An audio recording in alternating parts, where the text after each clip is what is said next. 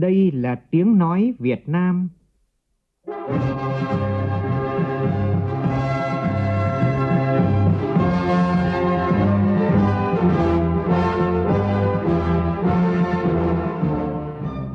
là tiếng nói Việt Nam,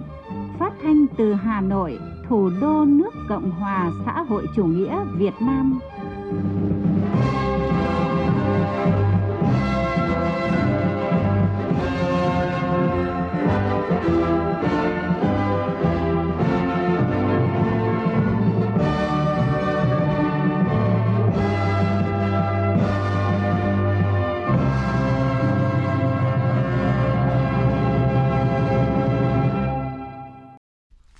Kính chào quý vị và các bạn. Mời quý vị và các bạn nghe chương trình Thời sự sáng của Đài Tiếng Nói Việt Nam. Hôm nay là thứ hai, ngày 31 tháng 7, tức ngày 14 tháng 6 năm Quý Mão. Chương trình có những nội dung chính sau đây.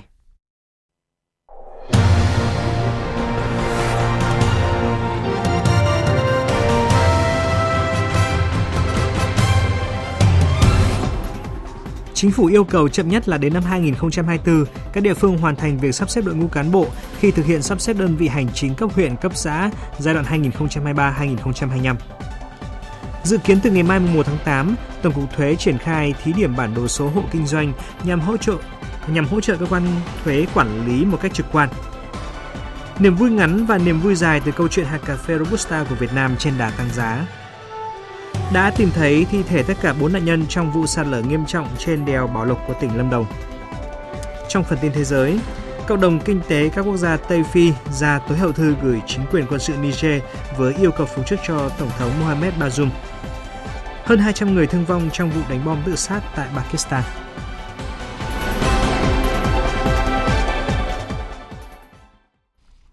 Bây giờ là nội dung chi tiết.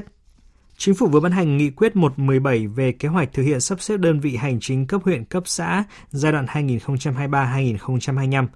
Một số nội dung đáng chú ý trong nghị quyết này như sau. Về lộ trình thực hiện sắp xếp, riêng năm 2023, ra soát sửa đổi bổ sung, ban hành mới các quy định của pháp luật liên quan đến sắp xếp đơn vị hành chính cấp huyện, cấp xã, đáp ứng yêu cầu thực tiễn, khắc phục những tồn tại hạn chế vướng mắc khi thực hiện sắp xếp đơn vị hành chính cấp huyện, cấp xã giai đoạn 2019 2021 và tạo thuận lợi cho việc thực hiện sắp xếp đơn vị hành chính cấp huyện, cấp xã giai đoạn 2023-2025. Chậm nhất là đến hết năm 2024, các địa phương hoàn thành việc sắp xếp đội ngũ cán bộ, công chức, viên chức, người lao động và giải quyết dôi dư tại đơn vị hành chính cấp huyện, cấp xã, thực hiện sắp xếp giai đoạn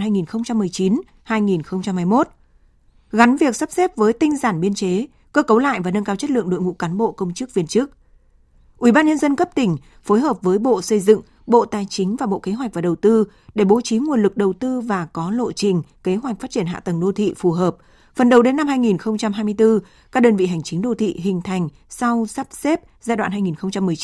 2019-2021 được phân loại đánh giá đạt tiêu chí của loại đô thị tương ứng theo quy định của pháp luật. Về xử lý trụ sở của các cơ quan tổ chức ở các đơn vị hành chính đã thực hiện sắp xếp mà đến nay vẫn chưa được bố trí sắp xếp, sử dụng hoặc thanh lý, Ủy ban nhân dân cấp tỉnh chỉ đạo ra soát, xử lý trụ sở của các cơ quan tổ chức ở đơn vị hành chính cấp huyện, cấp xã đã thực hiện sắp xếp mà đến nay vẫn chưa được bố trí sắp xếp, sử dụng hoặc thanh lý để chuyển đổi công năng, mục đích sử dụng hoặc tổ chức thanh lý, bán đấu giá tài sản, quyền sử dụng đất tại các trụ sở dôi dư không sử dụng do sắp xếp các đơn vị hành chính. Thưa quý vị, Sắp xếp đơn vị hành chính cấp huyện xã tinh gọn, đảm bảo hoạt động hiệu lực hiệu quả là chủ trương đúng đắn của Đảng và Nhà nước, là xu thế tất yếu, không thể chậm trễ và không thể đảo ngược được. Theo ông Trần Anh Tuấn, Chủ tịch Hiệp hội Khoa học Hành chính Việt Nam, nguyên Thứ trưởng Bộ Nội vụ, đây là vấn đề lớn tác động đến nhiều chủ thể. Đó không chỉ là vấn đề về tổ chức bộ máy mà còn liên quan đến an ninh trật tự, đời sống và quyền lợi nghĩa vụ của người dân. Vì thế, quá trình thực hiện cần được tính toán bài bản, khoa học, khách quan, công khai, đặc biệt là sự vào cuộc của cả hệ thống chính trị. Tôi nghĩ là cái chính là mình phải chú ý vào mấy cái vấn đề này. Thứ nhất là uh, tất cả chúng ta, dù là cơ quan ở trung ương hay là các cơ quan ở địa phương, đều phải có cái tính quyết tâm, quyết tâm cao. Bởi vì cán bộ công chức mà uh, đã thống nhất rồi, thông suốt rồi, thì uh, mới uh, có thể thực hiện được tốt. Và thứ hai nữa là phải ờ, đảm bảo là cùng đồng hành với nhau cả cơ quan bên quốc hội, cả bên chính phủ, cả bộ nội vụ và các địa phương cùng đồng hành ngay từ đầu và cái thứ ba nữa là ứng dụng công nghệ thông tin cũng như chuyển đổi số vào cái ờ, việc sát nhập lần này. Hiện nay tỉnh Tiền Giang đang nỗ lực xây dựng thị xã Gò Công sớm trở thành thành phố Gò Công và đến thời điểm này, thị xã Gò Công đã đạt các tiêu chí của thành phố trực thuộc tỉnh và sẽ trở thành thành phố thứ hai của tỉnh Tiền Giang. Phóng viên Nhật Trường đưa tin. Ông Võ Văn Bình, Chủ tịch Hội đồng Nhân dân tỉnh Tiền Giang vừa ký ban hành nghị quyết số 16 về việc tán thành thành lập 4 phường và thành lập thành phố Gò Công trực thuộc tỉnh Tiền Giang. Qua 36 năm thành lập và phát triển, đến nay thị xã Gò Công giữ vai trò là đô thị trung tâm trong vùng kinh tế đô thị phía đông của tỉnh Tiền Giang và đã đạt 5 trên 5 tiêu chí của thành phố trực thuộc tỉnh. Theo lãnh đạo Ủy ban nhân thị xã Gò Công, thời gian qua, cả hệ thống chính trị của thị xã đã nỗ lực thực hiện nghị quyết 12 của tỉnh ủy Tiền Giang phấn đấu xây dựng phát triển thị xã Gò Công thành thành phố Gò Công chậm nhất vào năm 2025, trở thành một trung tâm kinh tế văn hóa xã hội khoa học công nghệ và dịch vụ du lịch. Đến thời điểm này, thị xã Gò Công đã cơ bản đạt các tiêu chí của thành phố trực thuộc tỉnh. Các hồ sơ thủ tục để thành lập thành phố Gò Công, địa phương đã gửi đến Bộ Nội vụ. Dự kiến trong giai đoạn 1 từ ngày 1 tháng 8 tới đây cho đến hết ngày 31 tháng 12 của năm nay, Tổng cục Thuế sẽ triển khai chức năng bản đồ số hộ kinh doanh tại 5 cục thuế nhằm hỗ trợ cơ quan thuế quản lý người nộp thuế một cách trực quan, nắm bắt tốt địa bàn, chống sót hộ, chống thất thu ngân sách. Cùng với các hình thức công khai đang áp dụng hiện hành, thì với chức năng bản đồ số hộ kinh doanh sẽ hỗ trợ cơ quan thuế quản lý người nộp thuế một cách trực quan, nắm bắt tốt địa bàn, chống sót hộ, chống thất thu ngân sách. Chức năng này cũng hỗ trợ tốt hơn cho hộ kinh doanh, người dân doanh nghiệp, các cơ quan quản lý nhà nước và các tổ chức khác thực hiện phản hồi thông tin đến cơ quan thuế về công tác quản lý thuế hộ kinh doanh của cơ quan thuế địa phương, tăng cường công khai minh bạch trong công tác quản lý thuế.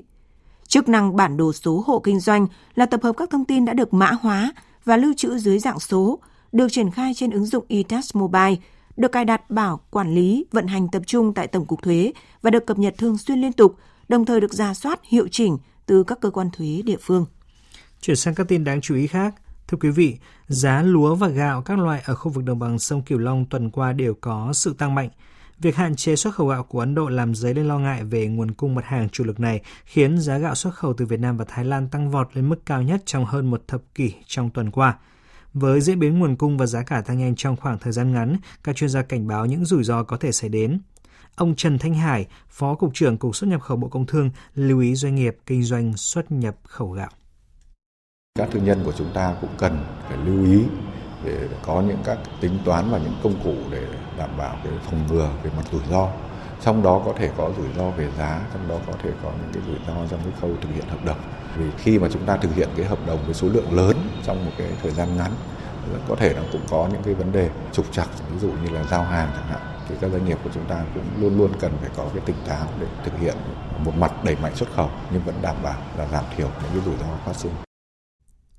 Sau rất nhiều năm cầm cự với giá cà phê từ trung bình đến thấp, năm nay nông dân Tây Nguyên mới lại thấy hy vọng về một mùa, vụ mùa tươi sáng khi mà xu thế tăng được duy trì suốt từ cuối năm ngoái cho tới nay, đưa mức giá cà phê từ khoảng 45.000 đồng một kg lên mức 68.000 đồng một kg,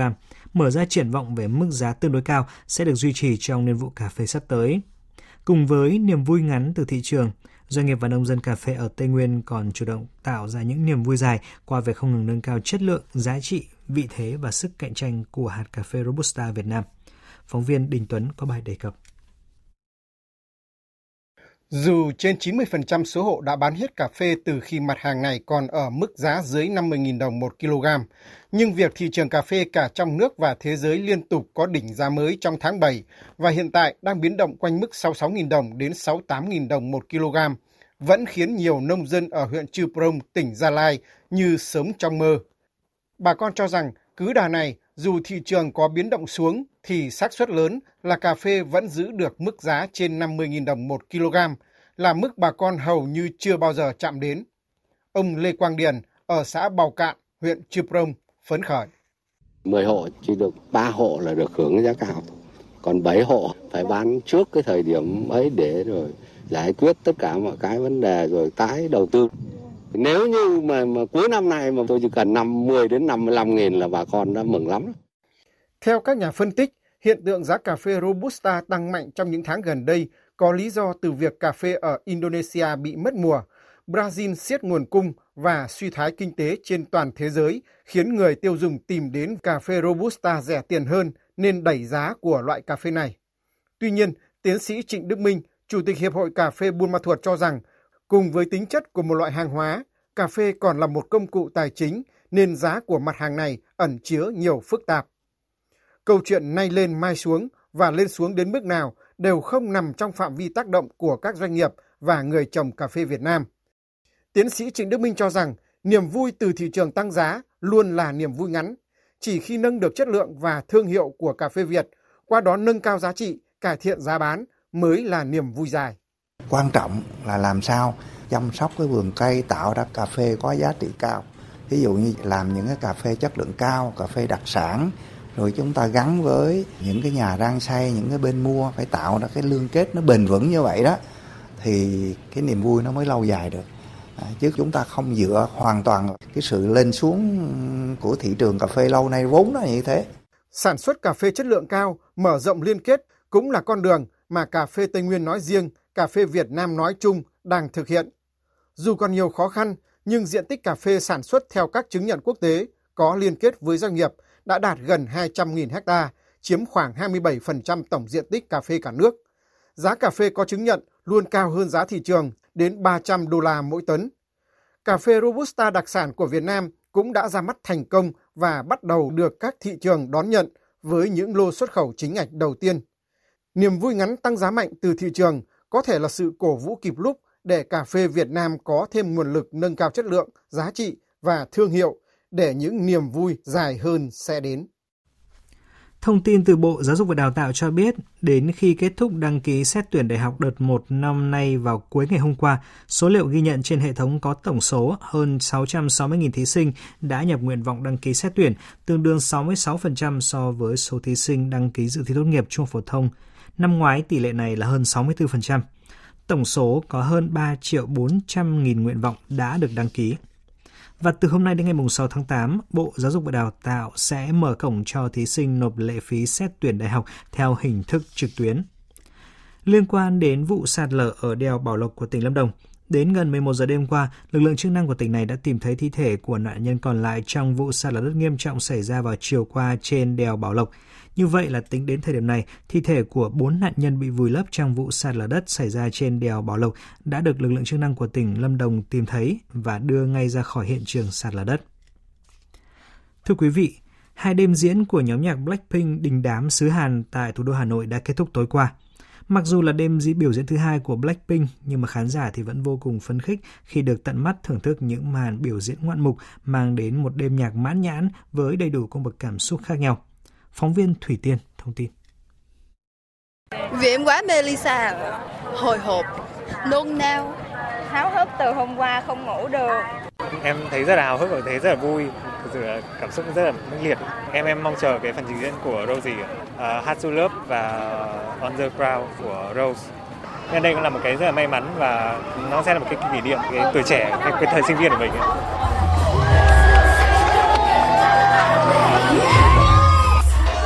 Trong đêm trình diễn thứ hai, sức nóng của các cô gái Blackpink chưa bao giờ giảm nhiệt khi hàng nghìn người hâm mộ có mặt tại sân vận động Mỹ Đình từ rất sớm để đón chờ buổi biểu diễn. Đêm trình diễn thứ hai của Blackpink ở Việt Nam đã bùng cháy với 20 ca khúc quen thuộc như How You Like Jazz, Kill It Love, Flower, Pink Venom, vân vân. Cùng với đó còn có nhiều bài đơn của bốn cô gái và nhiều ca khúc đã gây bão khác. Không khí bên ngoài sân vận động cũng bùng nổ như dàn đồng ca quy mô lớn. Đêm diễn thứ hai cũng như cuối cùng của bốn cô gái tại Việt Nam đã khép lại tour lưu diễn Bon Pink trên toàn thế giới. Hai đêm trình diễn của Blackpink đã mang đến một đêm nhạc mãn nhãn cho người hâm mộ, để lại nhiều dấu ấn khó quên. Khán giả cũng kỳ vọng sau concert biểu diễn thành công của nhóm nhạc nổi tiếng Blackpink, hình ảnh đất nước Việt Nam sẽ được lan tỏa rộng hơn đến bạn bè quốc tế và sẽ có nhiều concert âm nhạc quốc tế được tổ chức tại Việt Nam. Thật là sự là một cái show quốc tế rất là chất lượng từ âm thanh cho đến cả pháo hoa tất cả màn pháo giấy. Là nhìn sân khấu rất đẹp. Hiệu ứng kiểu cái màn hình led nó như là một cái video edit rồi chứ nó không phải là quay trực tiếp. Em mong đợi là có thể nhiều nhóm nhạc nữa hoặc là những người nổi tiếng nữa có thể đến tổ chức ở Việt Nam. Uh, mình uh, thích nhất uh, Jenny màn uh, Moonlight của Jenny uh, khá là ấn tượng và kiểu bùng nổ nhất ạ. Việc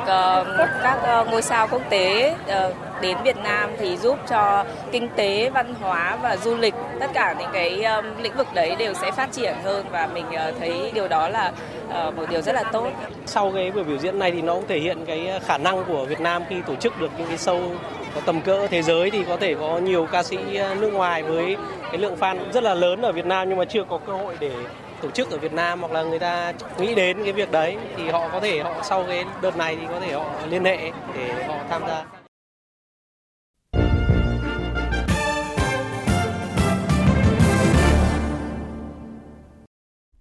Xin chuyển sang phần tin thế giới. Hôm qua, các nhà lãnh đạo cộng đồng kinh tế các quốc gia Tây Phi, gọi tắt là ECOWAS, đã ra tối hậu thư yêu cầu phe đảo chính quân sự tại Niger khôi phục trật tự hiến pháp và quyền lực cho Tổng thống Mohamed Bazoum và cảnh báo có thể sử dụng biện pháp quân sự để can thiệp.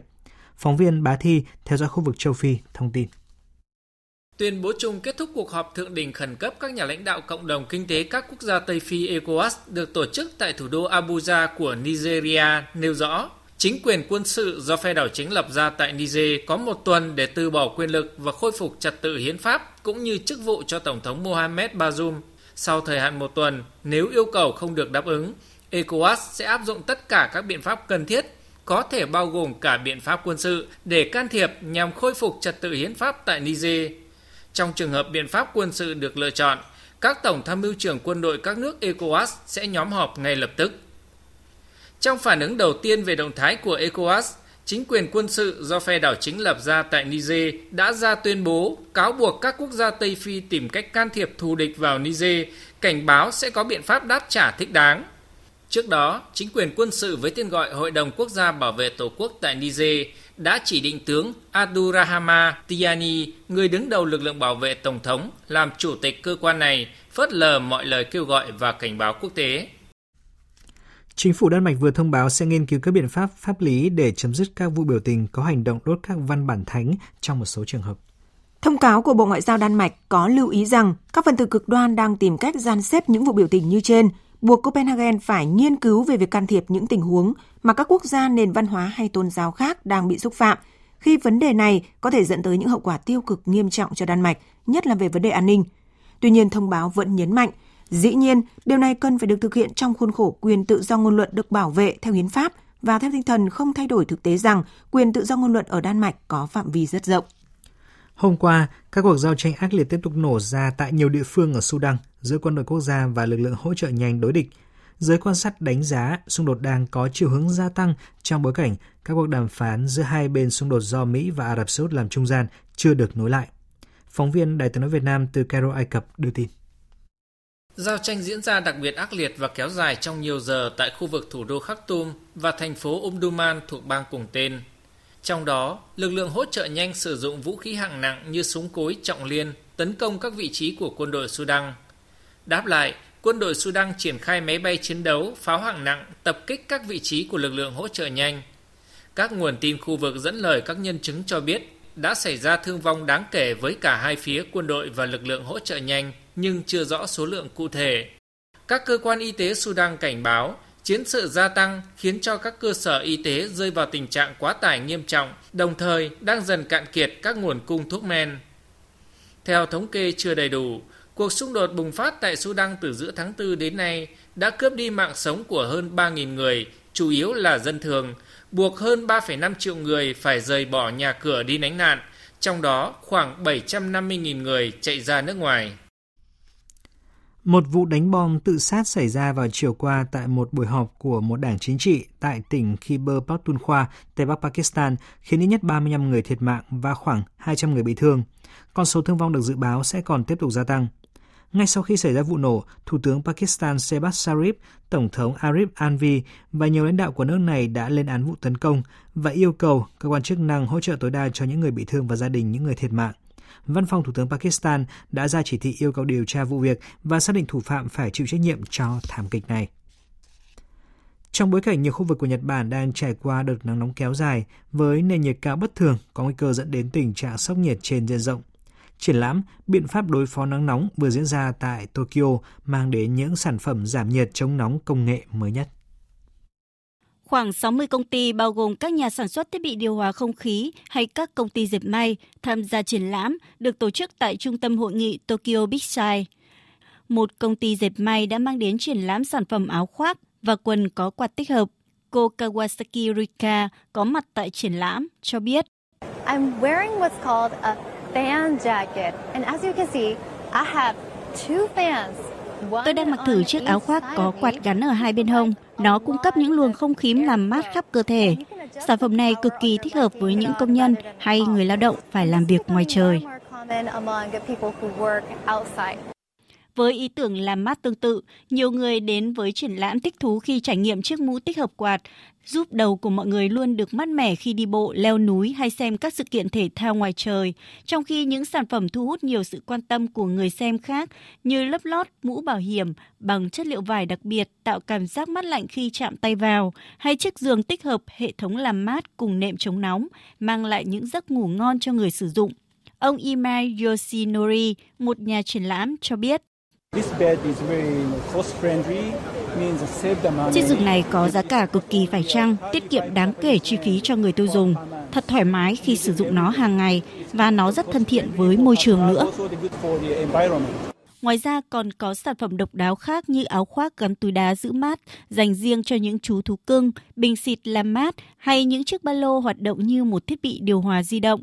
triển lãm được kỳ vọng sẽ mang lại những giải pháp hữu ích cho người dân trong thời tiết nắng nóng khắc nghiệt, đặc biệt là tháng 7 này được ghi nhận là tháng nóng nhất trong lịch sử thế giới và thậm chí là tháng nóng chưa từng thấy trong hàng trăm nghìn năm qua.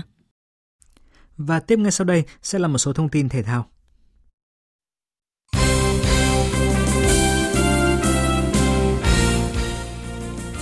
Liên đoàn bóng đá thế giới FIFA sẽ bố trí chuyên cơ đưa đội tuyển nữ Việt Nam từ Auckland đến Dunedin trong ngày hôm nay. Đây là chuyên cơ được FIFA bố trí riêng cho các đội tuyển nhằm đảm bảo lịch trình theo kế hoạch của giải. Đội tuyển nữ Việt Nam sẽ có trận đấu cuối cùng thuộc khuôn khổ bảng E vòng chung kết FIFA World Cup nữ 2023 gặp đội tuyển nữ Hà Lan vào ngày mai mùng 1 tháng 8. Một điểm đặc biệt là do thành phố Dunedin có nền nhiệt khá thấp so với các địa điểm khác tại New Zealand, nên trận đấu thứ ba của đội tuyển nữ Việt Nam sẽ diễn ra tại sân vận động trong nhà Dunedin Stadium. Đây là sân vận động đầu tiên trên thế giới có mái che kín toàn bộ, tạo thành không gian khép kín, đảm bảo điều kiện thuận lợi cho các cầu thủ thi đấu trong mùa đông lạnh và mưa nhiều tại đây. Đội tuyển nữ Colombia hôm qua đã tạo cú sốc khi đánh bại đội tuyển Đức với tỷ số là 2-1 ở World Cup nữ 2023. Với chiến thắng này, đội tuyển Colombia giành ngôi đầu bảng với 6 điểm. Đức bằng điểm với Maroc khi có cùng một trận thắng. Hàn Quốc xếp cuối bảng. Và ở lượt cuối, đội tuyển Colombia sẽ chạm trán Maroc trong khi đội tuyển Đức sẽ gặp Hàn Quốc. Ở lượt cuối của bảng A World Cup nữ 2023 đã khép lại mà không có bất ngờ nào khi xảy ra khi không xảy ra khi mà hai tấm vé vào vòng 1/8 thì thuộc về đội tuyển nữ Thụy Sĩ và đội tuyển nữ Na Uy. Trong cuộc chạm trán trên sân Dunedin thì đội chủ nhà New Zealand thi đấu nỗ lực nhưng chỉ giành được kết quả quả hòa không đều trước Thụy Sĩ và New Zealand đã trở thành đội chủ nhà đầu tiên trong lịch sử World Cup nữ không vượt qua được vòng bảng. Trong khi đó tại Eden Park, đội tuyển nữ Philippines đã phải nhận thảm bại à, 0-6 trước đội tuyển nữ Na Uy. Thưa quý vị, hôm qua tại nhà thi đấu thể dục thể thao tỉnh Ninh Bình, thì Sở Văn hóa Thể thao tỉnh Ninh Bình phối hợp với Liên đoàn bóng chuyền Việt Nam tổ chức giải bóng chuyền trẻ cúp câu lạc bộ năm 2023. Tham dự giải đấu có 20 đội bóng chuyền trẻ của các tỉnh thành ngành và ngay sau lễ khai mạc là trận thi đấu giữa đội chủ nhà Ninh Bình và đội Hà Tĩnh và giải được tổ chức từ nay cho đến ngày 12 tháng 8. Dự báo thời tiết Bắc Bộ và khu vực Hà Nội có mây, chiều tối và đêm có mưa rào và rông rải rác, cục bộ có mưa vừa, mưa to, ngày có mưa rào và rông vài nơi, gió nhẹ. Trong mưa rông có khả năng xảy ra lốc, xét, mưa đá và gió giật mạnh, nhiệt độ từ 25 đến 34 độ, có nơi trên 34 độ. Khu vực từ Thanh Hóa đến Thừa Thiên Huế, khu vực từ Đà Nẵng đến Bình Thuận có mây, chiều tối và đêm có mưa rào và rông vài nơi. Riêng Thanh Hóa, Nghệ An có mưa rào và rông rải rác, cục bộ có mưa vừa, mưa to, ngày nắng, có nơi nắng nóng. Ninh Thuận, Bình Thuận có mưa rào và rông rải rác, cục bộ có mưa vừa, mưa to, ngày nắng, phía Bắc có nơi nắng nóng. Gió Tây Nam cấp 2, cấp 3, trong mưa rông có khả năng xảy ra lốc, xét và gió giật mạnh, nhiệt độ từ 25 đến 34 độ, phía Bắc từ 34 đến 36 độ, phía Nam từ 30 đến 33 độ. Tây Nguyên và Nam Bộ nhiều mây, chiều và đêm có mưa vừa, mưa to, có nơi mưa rất to và rải rác có rông, gió Tây Nam cấp 2, cấp 3, Trong mưa rông có khả năng xảy ra lốc, xét và gió giật mạnh, nhiệt độ từ 21 đến 29 độ. Dự báo thời tiết biển, Vịnh Bắc Bộ có mưa rào rải rác và có nơi có rông. Trong mưa rông có khả năng xảy ra lốc xoáy và gió giật mạnh, tầm nhìn xa trên 10 km, giảm xuống từ 4 đến 10 km trong mưa, gió Tây Nam cấp 3, cấp 4. Vùng biển từ Quảng Trị đến Quảng Ngãi, vùng biển từ Bình Định đến Ninh Thuận, khu vực quần đảo Hoàng Sa thuộc thành phố Đà Nẵng, có mưa rào và rông vài nơi, tầm nhìn xa trên 10 km, gió Tây Nam cấp 3, cấp 4. Vùng biển từ Bình Thuận đến Cà Mau, vùng biển từ Cà Mau đến Kiên Giang, khu vực quần đảo Trường Sa thuộc tỉnh Khánh Hòa có mưa rào và rông rải rác. Trong mưa rông có khả năng xảy ra lốc xoáy, tầm nhìn xa trên 10 km, giảm xuống từ 4 đến 10 km trong mưa, gió Tây Nam cấp 6, giật cấp 7, cấp 8, biển động. Khu vực Biển Đông và Vịnh Thái Lan có mưa rào và rông rải rác ở phía đông. Trong mưa rông có khả năng xảy ra lốc xoáy, tầm nhìn xa trên 10 km, giảm xuống từ 4 đến 10 km trong mưa, gió Tây Nam đến Nam cấp 4, cấp 5. Vừa rồi là những thông tin thời tiết, bây giờ chúng tôi tóm lược những tin chính đã phát trong chương trình.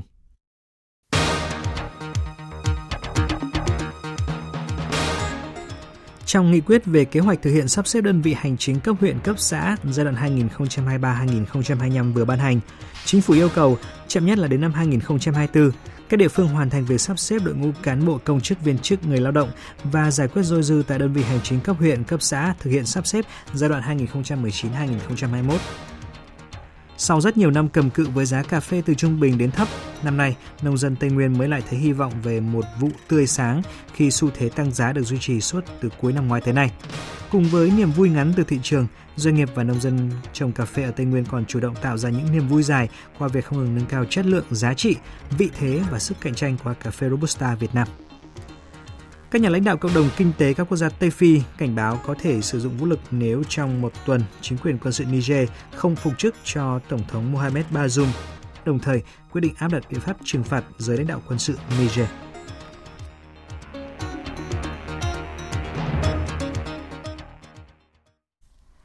Thời lượng dành cho chương trình Thời sự sáng nay đến đây đã hết. Chương trình do các biên tập viên Hoàng Ân và Ngọc Trinh biên soạn và thực hiện với sự tham gia của phát thanh viên Quỳnh Anh, kỹ thuật viên Nguyễn Mến, chịu trách nhiệm nội dung Hoàng Trung Dũng.